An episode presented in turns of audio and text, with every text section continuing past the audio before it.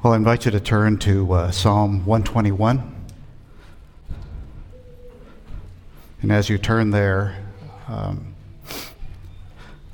I'm reminded of a uh, of how this is sung uh, by a certain group called the Sons of Korah, and the tune and the way they sing it is uh, pretty nice. I invite you to look that up.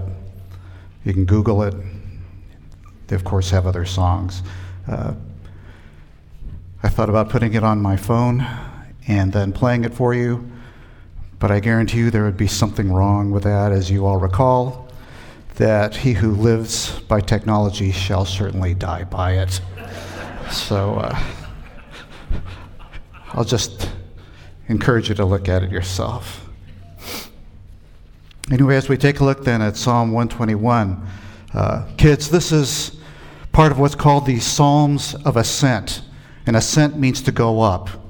So, for three times a year, every male in the Old Testament church was supposed to go to Jerusalem, no matter where he lived.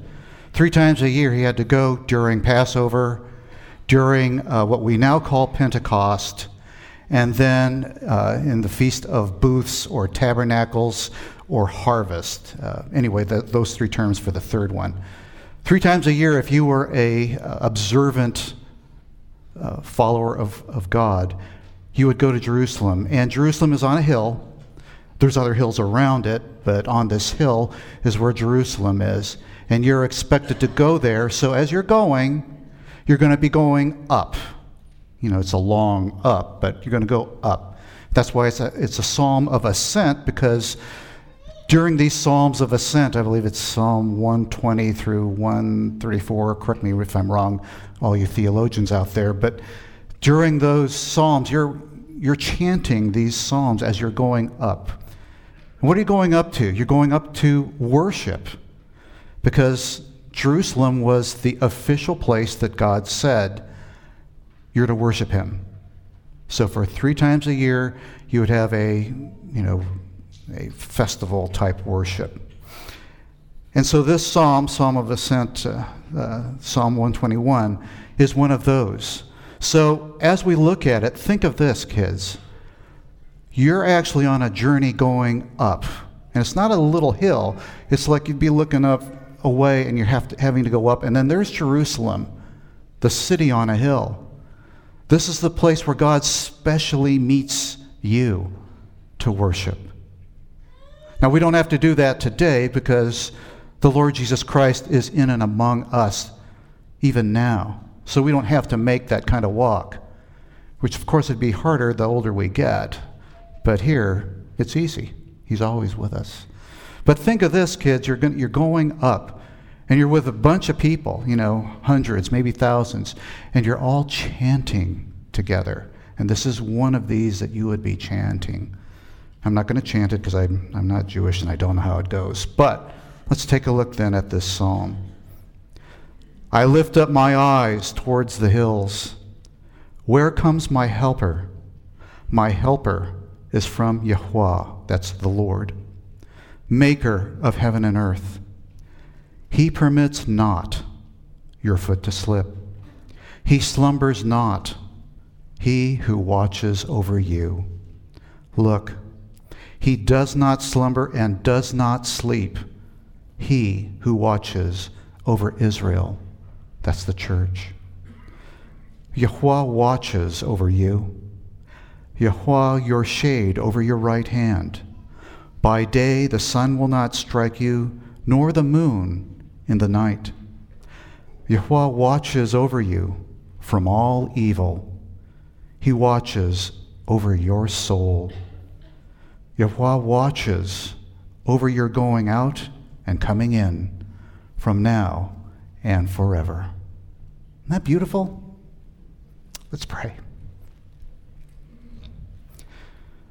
Lord, as we take a look at uh, this text, which for us is very familiar, uh, nothing new here, but we pray that you might impress upon us how precious it is that you are the one who watches over us, not people, not systems, but you, the creator and eternal God. who loves his people. The loving God watches over us. So if we remember nothing else this morning, help us to remember that. That both now and forevermore, you, our loving covenant God, the Lord Jesus Christ, through the power of his Holy Spirit, watches over us. It's in Jesus' name we pray. Amen. So if you take a look at your bulletin, I was asked by Sue what's what kind of quote could I put on here. Uh, so that's something new to me, but uh, I thought, okay, what would be a good quote? And I thought, well, we're this is supposed to be Palm Sunday. And I was going to go into John on that, but then I realized I had done that about seven or eight years ago when I was here. And some of you actually have a great memory. I don't, so I actually forgot I had done that and I was working on that, and I realized later on, hey, wait a minute. So, but to remember that this is Palm Sunday, kids, do you know what went on on Palm Sunday? Jesus came into Jerusalem as a triumphant king. He's coming in as the king king over his people, king over creation, king over everything. But he's not coming in like you would expect a king. He's coming in on a little donkey, which is a royal type of thing. But you know, he doesn't have a big army with him or anything like that. It's the common people that are greeting him. And one of the things they would they were doing was they were ripping out palm branches. Not ecologically sound, certainly not very green, but nevertheless they're so full of joy for him that they're doing that and they're waving it. And as he's coming through, they're saying, Hosanna or Oh save. Right? That's what they're saying. Oh save. Save us from this situation. Save us from our everyday woes. Save us from the problems of this life, is one of the many ways you can understand it. Oh, save us, King of Jerusalem, really King of the universe, King of God's people. So that's kind of the background. But you know, kids, all those people, not all, probably most, though, of those people that are saying that, they're saying, Come in, great king. We love you. You know, only a few days later, they're the ones that are actually telling everybody else, hey, hang him. We don't like him. We don't like him anymore. Why not? He didn't meet our needs. He didn't meet our felt needs. He didn't meet what we expect our God to give us. Our King should be giving this to us. So you see, kids, they weren't worshiping Him. They were worshiping themselves. Well, they used him, of course, but really, who were they worshiping? They're praising his name one day. A few days later, they're cursing him. They're mocking him. So that's why I thought this morning, you know, this little quote from John Calvin man's nature, so to speak, is a perpetual factory of idols. When you worship yourself, you're an idol worshiper. Because that's all you are, right? You're just clay. You're stardust, as some scientists like to call it. But you're just a creature. But yet we want to worship ourselves. We want things our way. And that's probably our biggest problem, right? We, we do fight things. And our biggest enemy is ourselves. You know, the world, the flesh, and the devil uh, are our enemies. But the world, the flesh, and the devil uses those things against us, calling us to worship ourselves. And it's easy to do. So, although we as believers in the Lord Jesus Christ and only Him, right? We only worship Him, God in Christ. We say so often, We praise you, Lord Jesus. We sing songs and hymns of praise, and we mean it. But at times, when the going gets tough or things don't seem to work out the way we want, then sometimes we might find ourselves slipping into the same kind of idolatry that the crowd did on Palm Sunday. Yeah, even believers. Or is it just me that does stuff like that, that thinks like that? Perhaps you're spared. but it's easy to do, isn't it? You know, we could, what would that look like? Just some examples, not completely all of them, but some. We could find ourselves in hopeless despair. Kids, you know what hopeless despair is? It's when you say, I give up. What can I do about this? There's no hope here. That's hopeless despair. Did you ever think that that's idolatry?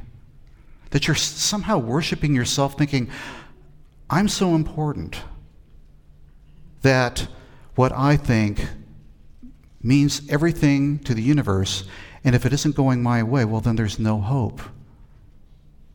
It's easy to do, isn't it?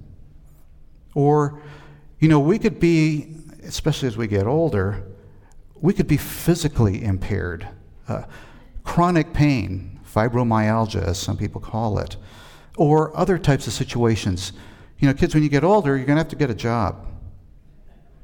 That's a tough thing. Not only get a job, but keep it. And to have a job that actually helps you, you know, keep food on your table and a roof over your head. And what happens when you don't have that? When you lose it? Well, there's that temptation, isn't it? And you know, it can get so bad where maybe you can't get along, your body is now hurting, or you've had a relationship that has just bombed out. You can't get along with someone, or you loved someone so much and they rejected you. And now you've lost all hope, in a manner of speaking. And you know, some people, even Christians, even believers, they're tempted, aren't they, with, with suicide. They said, I've given up. That's idolatry. Again, focusing on self. You know, there's another way too, and, it, and it's easy for us in this country or in the Western world. And it's only caring about ourselves. I take care of myself. That's the important thing. Oh, we can say other things. Oh, yeah, I've got to, you know, meet my commitments, which are good. I've Got to make sure I do these things so that everybody's taken care of. That's good. But Hey, if I do it enough and I have a little bit extra, that's good too, right? Now, I got to build that extra because you never can tell what might ha- happen. I can never have enough. And all of a sudden, what was a good thing becomes an, idol- an idol. You know, we're all tempted to that, and we could see that even on Palm Sunday. And so, you know, the psalmist, don't forget, he's on his way up to worship the Lord. And so this is what we're looking at worship wise is where's our focus all the time? Where should it be? We know, but where is it the times that it's really hard? What happens when we are distracted, when we start becoming idol factories, when we become idolatrous, when the focus is on me, myself, and I? What do we do about it? Well, if we think about what the psalmist is saying here, we lift our eyes, we look up. And we look up to the Lord God, our Lord Jesus Christ. Because that's what this psalm is reminding us to look up to the Lord. Don't look down at our circumstances, which, by the way, might be hard. It doesn't make our circumstances any easier, does it?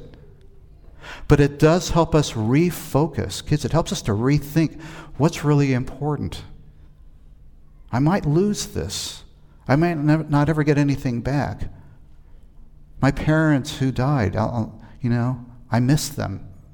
I won't ever lose that missing, but I'll see him again in Christ. You know, it's, it's that refocusing on where you are now. And that's what the psalmist is reminding us of.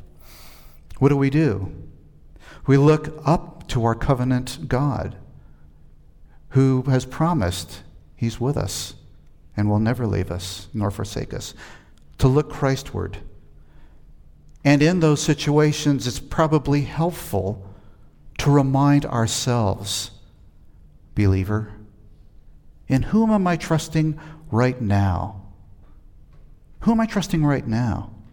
Oh, I trust Jesus for forever. Okay. I trust him for heaven. Okay. But right now, I'm having a hard time trusting him for this situation. And that's the time you can go, hey, wait a minute. Who am I trusting in right now? And then when you come to your senses, you can go, okay, what do I do to rethink this? And, you know, Jesus made it pretty easy for us. It's Matthew 6, 23 or 33. Seek first his kingdom and his righteousness. Seek first his kingdom and his righteousness. Seek Jesus first. Even when it seems like you're not going to have anything else. You know, Ed was just talking about that. He reminded us, and it's out of, really out of, I think it's Genesis 12, where God says to Abraham, the father of the faith, right? He says to Abraham, I am your shield, your, protect, your protector, and what else? You can say it. Your great reward. God is our reward. Kids, have you thought about that? No matter what, God is your reward now and forevermore. And that's what the psalmist is pointing us to. So, as we look at this, there's a few tidbits here I'd like us to take a look at. In the first two verses, he says, I lift up my eyes towards the hills. Where comes my helper? My helper is from Yahweh, maker of heaven and earth. So, as the psalmist, as thousands are going up to Jerusalem to worship, on the ascent to Jerusalem, the psalmist is really asking when he says, I lift up my eyes towards the hill, where comes my help? He could be saying it this way For those of you that are on this ascent with me but aren't really trusting in the Lord, who's your helper? Now, kids, a long time ago, when a lot of your parents were younger, there was this little thing that they would, it was kind of a joke. And someone would say, Hey, who's your daddy? And that was really saying, So, who are you? You know, Where's your background? What makes you significant? That kind of thing. And that's what the psalmist is saying. Who is your hope? Who are you trusting in? Are you trusting in the covenant God? Because he's really saying in that first verse, Will my helper come from the hills? Now remember, he's going up a hill. You call it a mountain if you want. Hill, mountain, it's still there. And then there's other hills around Jerusalem, which were actually a little bit bigger. They kind of surrounded it, but here, Jerusalem, that's where you're going. And he's saying, So, you looking for your help from the hills? And you're probably thinking, So, why would he say it that way? We're going up the hill to the Lord. Well, why is he saying, Where is your help coming from? The hills? Well, they knew certain things that was part of their life that we don't necessarily think in terms of. You see, at that time, the unbelievers' kids, the unbelievers would worship their gods, which, by the way, didn't really exist. There was just stuff in their head that they made up. We call them world religions today. We also call them philosophies. But they would worship their gods on hills because they believed the closer they were to heaven, then the closer they were to their gods. And so they would do that. And the sad thing is, the church, the Old Testament church, which we call Israel, you know, they wanted to be just like little kids. We want to be like everybody else, mommy and daddy. Mommy and daddy says, no, you're in a covenant home. We live and act this way. Oh, but, you know, Johnny and Susie down the street, they do this. You know, they have cell phones and they're only five. Why can't I? I'm already eight. Little dig for parents here. But you get the picture. The church wanted to be like the world, and they did. They copied the world all the time, generation after generation. You know, in Jeremiah chapter 3, verse 21, I copied this out. This is part of God chastising, you know, he's rebuking his church. A voice is heard on the bare heights, a hill.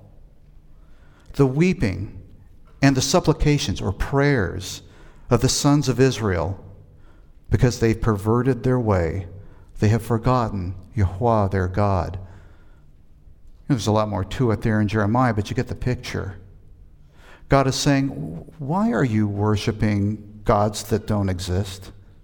You're worshiping yourselves, is what you're really doing. You're focusing on yourselves. Why? you can't help yourself, so why are you praying to yourself? Right? I'm your help. And so the psalmist is saying, you know what? I I expect help from our God, our covenant God. My helper is from Yahweh or Yahweh or Jehovah. Different ways of saying the YHWH. That's in the original Hebrew. My helper is from Yahweh, the covenant God, the creator God, the true God. My hope and trust is in Him. Want to know who He is? He's the maker of heaven and earth. He created everything. Make heaven and earth was the Old Testament way of saying the universe, everything you see and you don't see. That's what he's saying. I trust in the God who's made everything, what I can see, what I can't see. That's my hope. That's my trust. And that's what the psalmist is saying. So, really, he's saying God is our helper.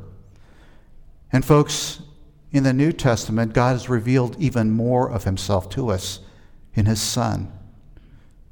One day, when Jesus returns, or we die first, depends, we get transformed. As you know, flesh and blood, in other words, these bodies, Flesh and blood cannot inherit the kingdom of God. For believers, that means we have to be transformed, not only with our minds, but even with our bodies. Transformed just like Jesus' body was. And that's what we have to look forward to. That's our eternity. And the psalmist is saying he's not asking for help in general. You know, I've translated it here. Where comes my helper? My helper is from Yahweh. Many of you have a translation that says help.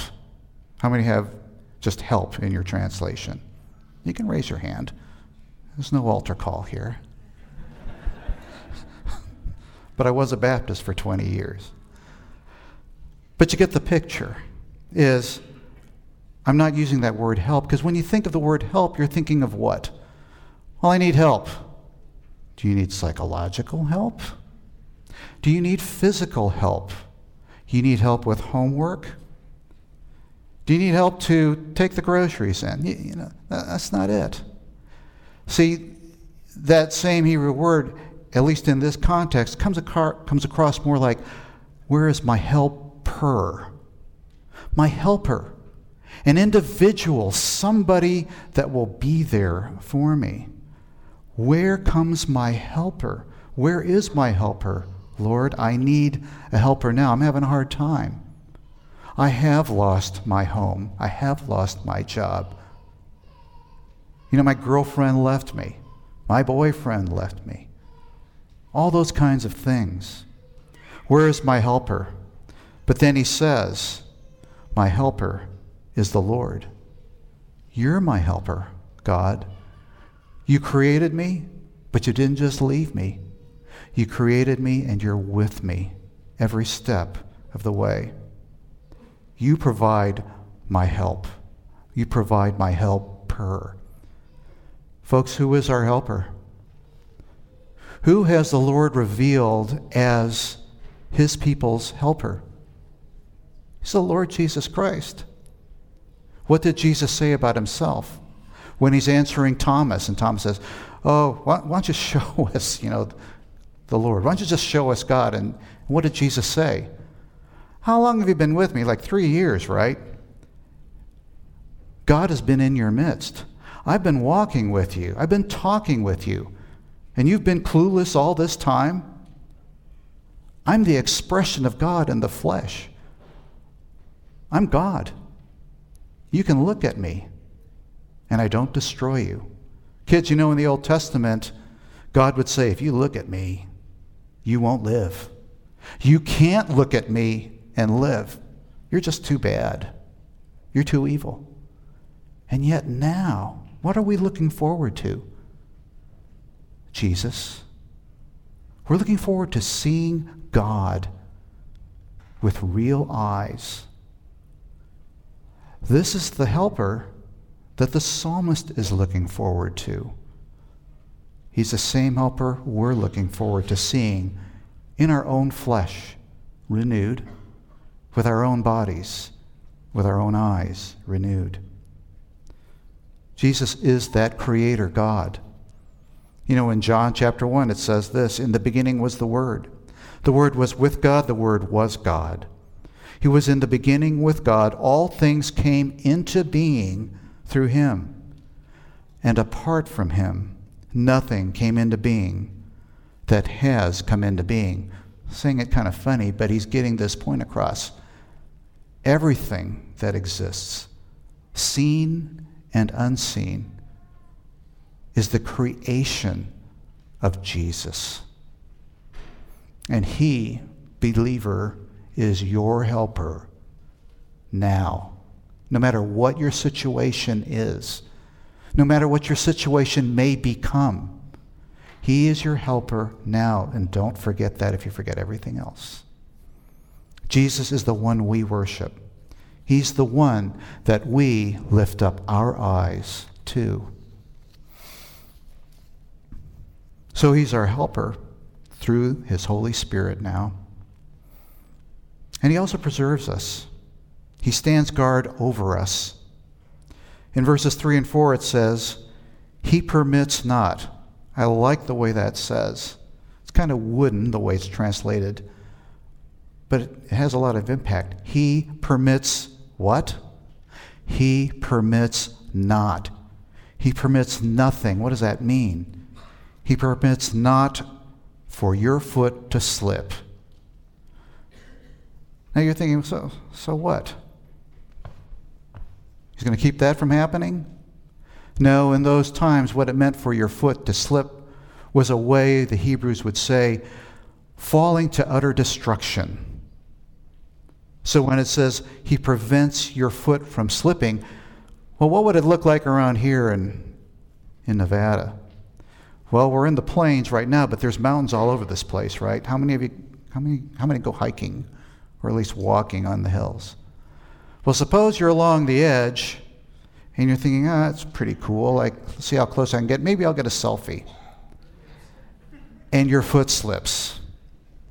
You know, people do that at the Grand Canyon, about three or four people every year, their foot slips at the rim of part of the Grand Canyon. And what happens? They die, they fall.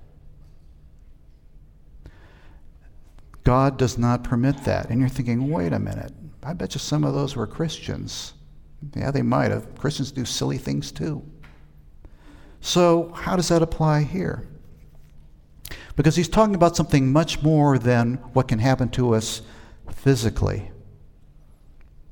Now, kids, this is, I don't know if your parents want me to say this, but life in this world is like a bad movie. Everybody dies, nobody gets away. So that's our reality.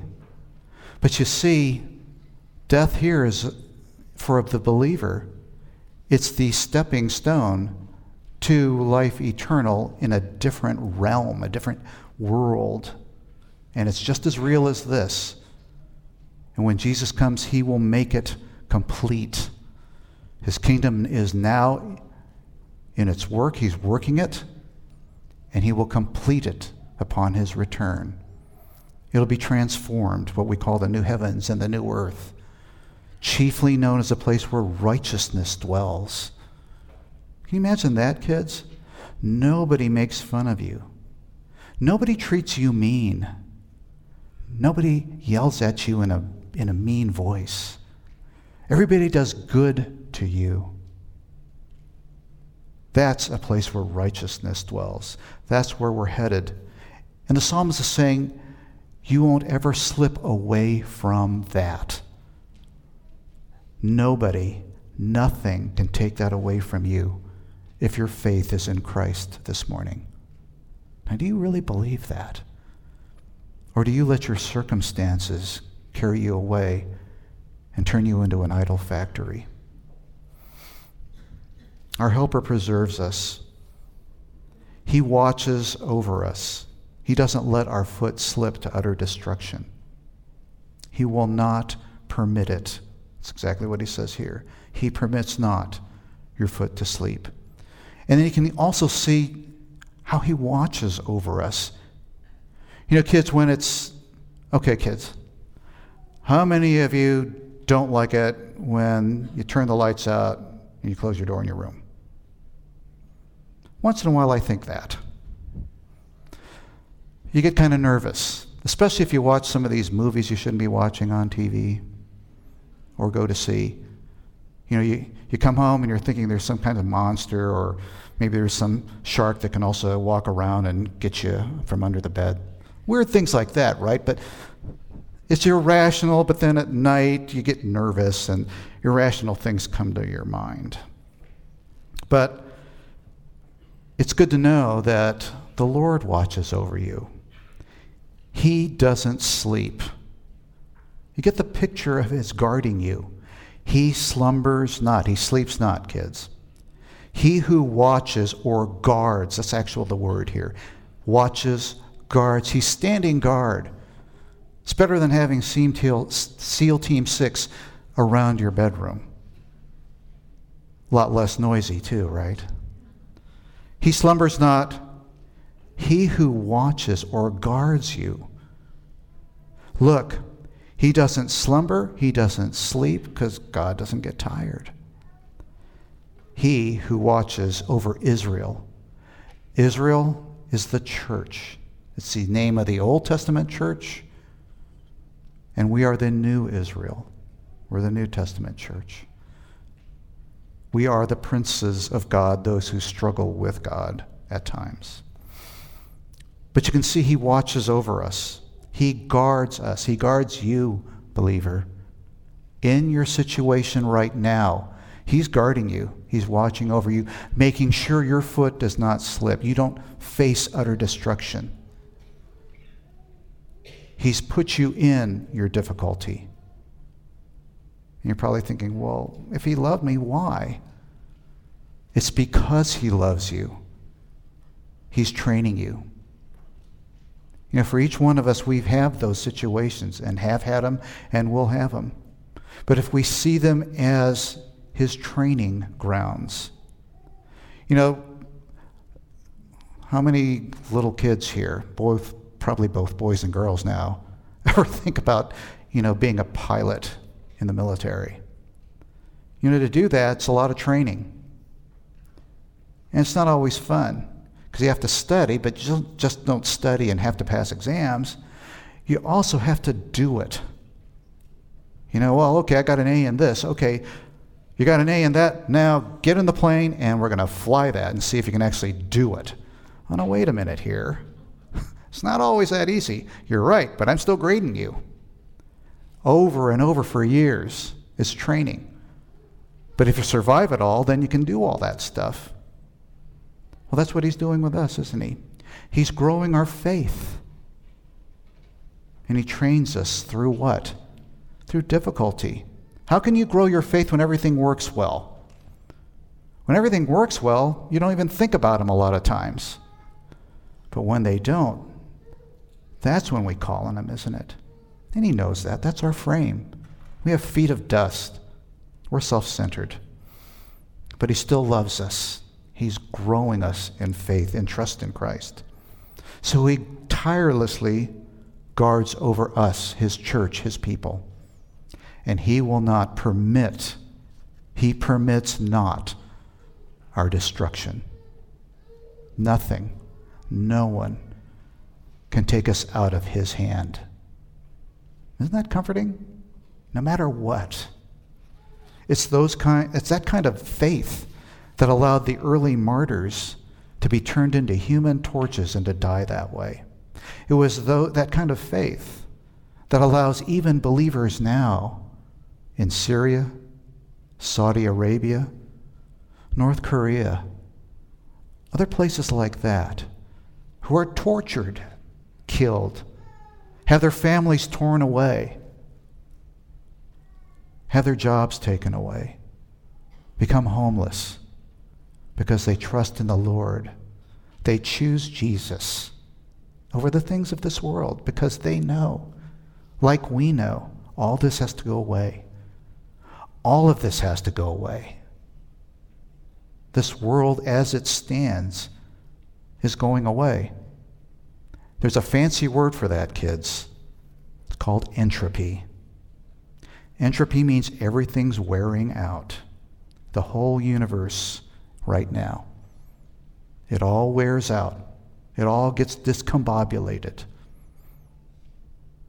But you see, the Lord doesn't wear out himself nor in his watch care over you and me, believer. And he's bringing us to that place with him in eternity, which never wears out. And he protects us all the way. You know, it's 1 Peter chapter 1.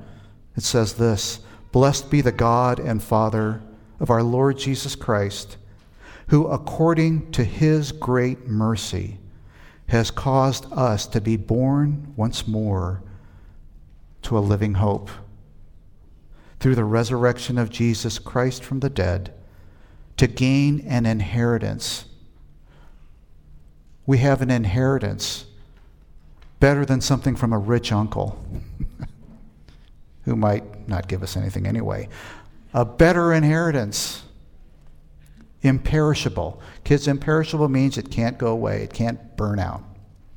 Undefiled, it's perfect all the time. Will not fade away, won't get old. And it's reserved in heaven for you. Well, how do we know that? It sounds so great. This is the best part. We who are preserved by the power of God it's God who preserves us. And He does it through the faith He's given us for a salvation ready to be revealed at that last day. That's our reality, folks. Do you believe it even now, despite circumstances? And then the last few verses here. You know, he's told us that it's Jesus who is our helper and that He watches over us and He guarantees that we don't face utter destruction, eternal hell, the lake of fire, all those terms that sound so bad that unbelievers face. And then He tells us that He protects us, even now. Yahweh watches or guards over you. And I want you to listen to this. Verse 5, verse 7, and verse 8 all start the same way. So they're little titles. Yahweh watches over you. Yahweh, your shade over your right hand. By day the sun will not strike you, nor the moon in the night. Verse 7 Yahweh watches over you from evil, from all evil. He watches over your very soul. And verse 8 Yahweh watches over you or your going out and coming in now and forevermore. Do you understand what he does? What does he do, kids? What does God do? He watches over you.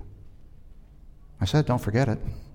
He watches over you if your faith is in Christ this morning. And you know, you're kind of thinking, what? Okay, so here's an example of him watching over you. He's your shade over your right hand. Okay, so I kind of get it. In the desert, you want shade, protection. Over your right hand? I mean, I want shade over all of me, right? I get sunstroke, just my right hand. I mean, but we got to understand the way people talked back then over your right hand. The right hand would be considered the place of honor if there was a king there, the king would place you at his, or if it was a queen, her right hand, a place of honor. It could also be a place of authority. Jesus is at the right hand of power. It's a way of saying he is God who effects things, who makes things happen. So, how does it apply to us? Yahweh is your shade, your protection over your right hand.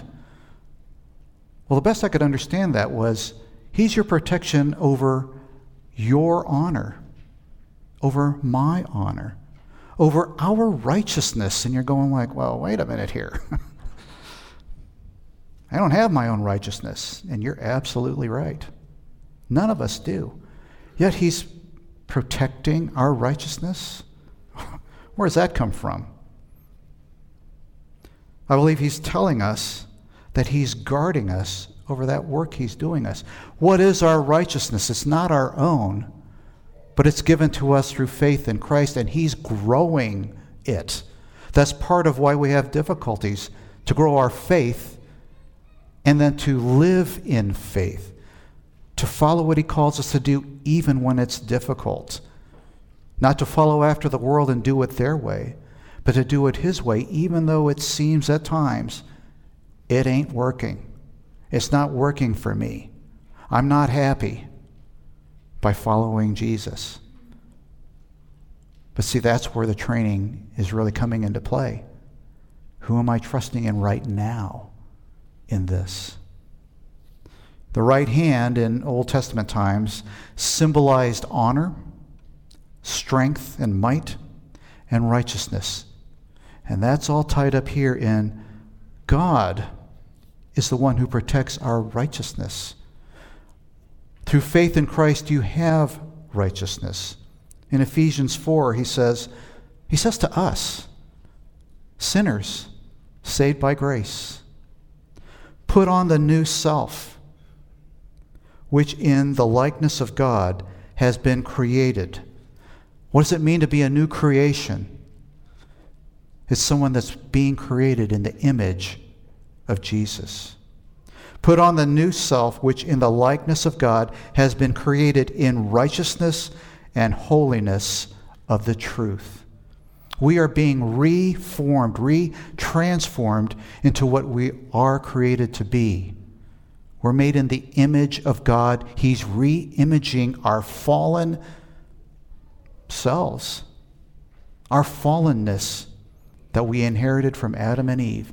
He's re us, He's recreating us. It's better than watching one of those flipped houses, isn't it? Or saving a recipe on one of those silly cooking shows. Sorry, honey. You get that? He's doing that with us. But it's hard because we're really messed up. That's why the training's so hard because he's bringing us to a point from a really messed up point. But he's doing it because he loves us and he wants us to be better reflections of the Lord Jesus Christ. And it takes training, and that training means difficulty. And by the way, when he protects us, you're going, protects me from the sun and the moon? Okay, sun, I can see that, sunstroke, but moon? Well, what's that got to do with it? Again, we got to understand how they thought back then. So they actually believed you could become moonstruck. That means the moon could hit people and drive them crazy, and they would become loony. That's the term. Comes from the word lunar, which is moon. So if someone says you're loony, they're saying you're moonstruck. It means you're crazy. Later on, I'd like you to read uh, Matthew 17, verse 15. Just write that down. Matthew 17, verse 15, and see an example of lunacy, being moonstruck, and what Jesus does with that. So he watches over our souls. You know, that's when I see that how many have ever read Pilgrim's Progress? You know, there's a part where Pilgrim is going to a mansion, I believe. I haven't read it in a while. And on his way, there's lions. And they're like coming after him, right? They're coming at him. And he's like scared. He freezes, I guess. But they can only come so far because they're on chains. So they come roaring, they come screaming, they're real lions and they're terrifying. But they're on chains, so they come and go like that. And he's walking on this path, kind of the straight and narrow. As long as he's on that path, following Jesus, these lions, they can't get him. They can chase him, they can roar, they can claw at him, but they can't touch him. The Lord is protecting our souls like that. You know, Satan is depicted as right now a roaring lion seeking to whom he can devour. But if you're trusting in Jesus, he can't touch you. No matter what you're going through now, he cannot touch you. Now, if that isn't comforting, I don't know what is. So it's Jesus who watches over our whole life, our going out and our coming in. That's another Hebrew way of saying all the time. Jesus watches us all the time. He doesn't slumber, He doesn't get tired. He's protecting us. We can't face eternal destruction. And even now, as we walk this fallen earth, He watches over us and protects us from the evil one and all evil that He provides. So then, what are we not going to forget? You can say it. I know it's a sermon, but you can still say it. He watches over us. He guards us. The Lord Jesus is watching over us even now. His Spirit dwells amongst us even now and in us individually who trust in Him. Our Lord God watches over us. He guards our lives, and that is our comfort in life and death throughout our trials. So he's calling us then, like the psalmist this morning, continually look up, not to the hills, not to the world's ways of thinking, not to the way you think necessarily, but look to the Lord. Look to Jesus through the trials that he places in you and me as he trains us into righteousness and holiness, that we might be better reflections of him that we might be better, basically, judges of the earth. Our Spirit and our Helper dwells with us as we live lives of repentance and faith in this fallen age. He watches over His church. You know, in 1 Thessalonians, he says this, chapter 5 For God has not destined us for wrath but for obtaining salvation through our Lord Jesus Christ, who died for us, so that whether we are awake, that means alive here, or asleep, that means we die here, we will live together with him. So then encourage one another, build up one another, just as you have been doing. So, folks, that's one of our marching calls, isn't it? is to encourage one another in the Lord. Not pious advice, but remind each other. Let's look to the Lord in this, in this situation. You know, to pray, to encourage. Sometimes, if you need to help somebody, sometimes it might even be just to shut up. Maybe they don't need to hear from you, they just need you to be with them. But you get the point, right?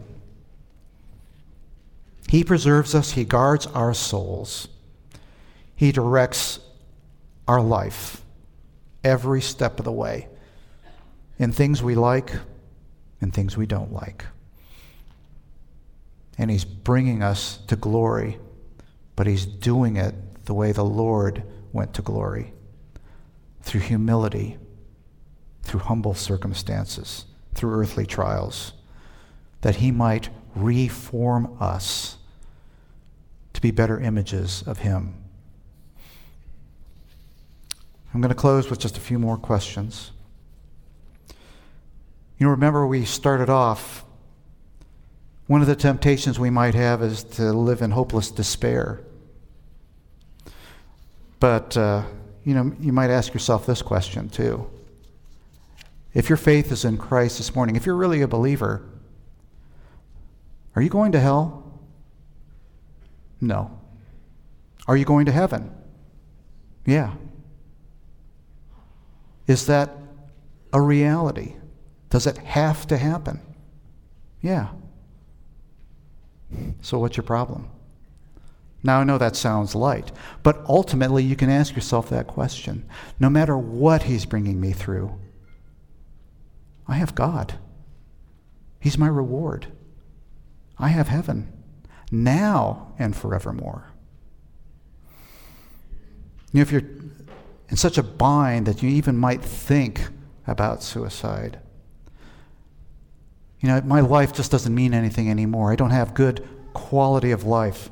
Hate that term. Because that's how we justify killing kids, isn't it? Or killing older people, which is me. You get that, right? Quality of life. All life is quality because all life comes from God to image Him. And you know, think about this God might be using your life and its difficulties in ways to glorify Himself that you never thought about.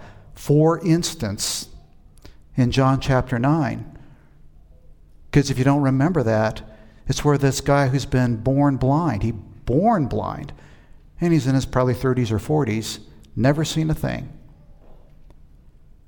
And guess what? God made that happen for what reason? So that Jesus could give him sight and then he could testify to the glory of God. Yeah. So, isn't that what our lives are for? To glorify God and to enjoy Him forever? And finally, you know, it's easy for us, like I said, to be self centered and think only of, our, only of ourselves. And that's probably one of the biggest temptations in this life, at least for us. But what is Christ pointing us to? Not self centeredness, but loving Him and loving those made in His image, which is His law. And I direct you in your own time to look at Luke 10, which we know to be the Good Samaritan. You can see that these things that test us and tempt us, God directs us in other directions, and it's always focused on Him because He's worthy of it. That's what He built us for, that's what He made us for, that's what this universe is for to glorify Him. And so help us then to think in those terms. No matter the difficulty, and it doesn't minimize the difficulty again.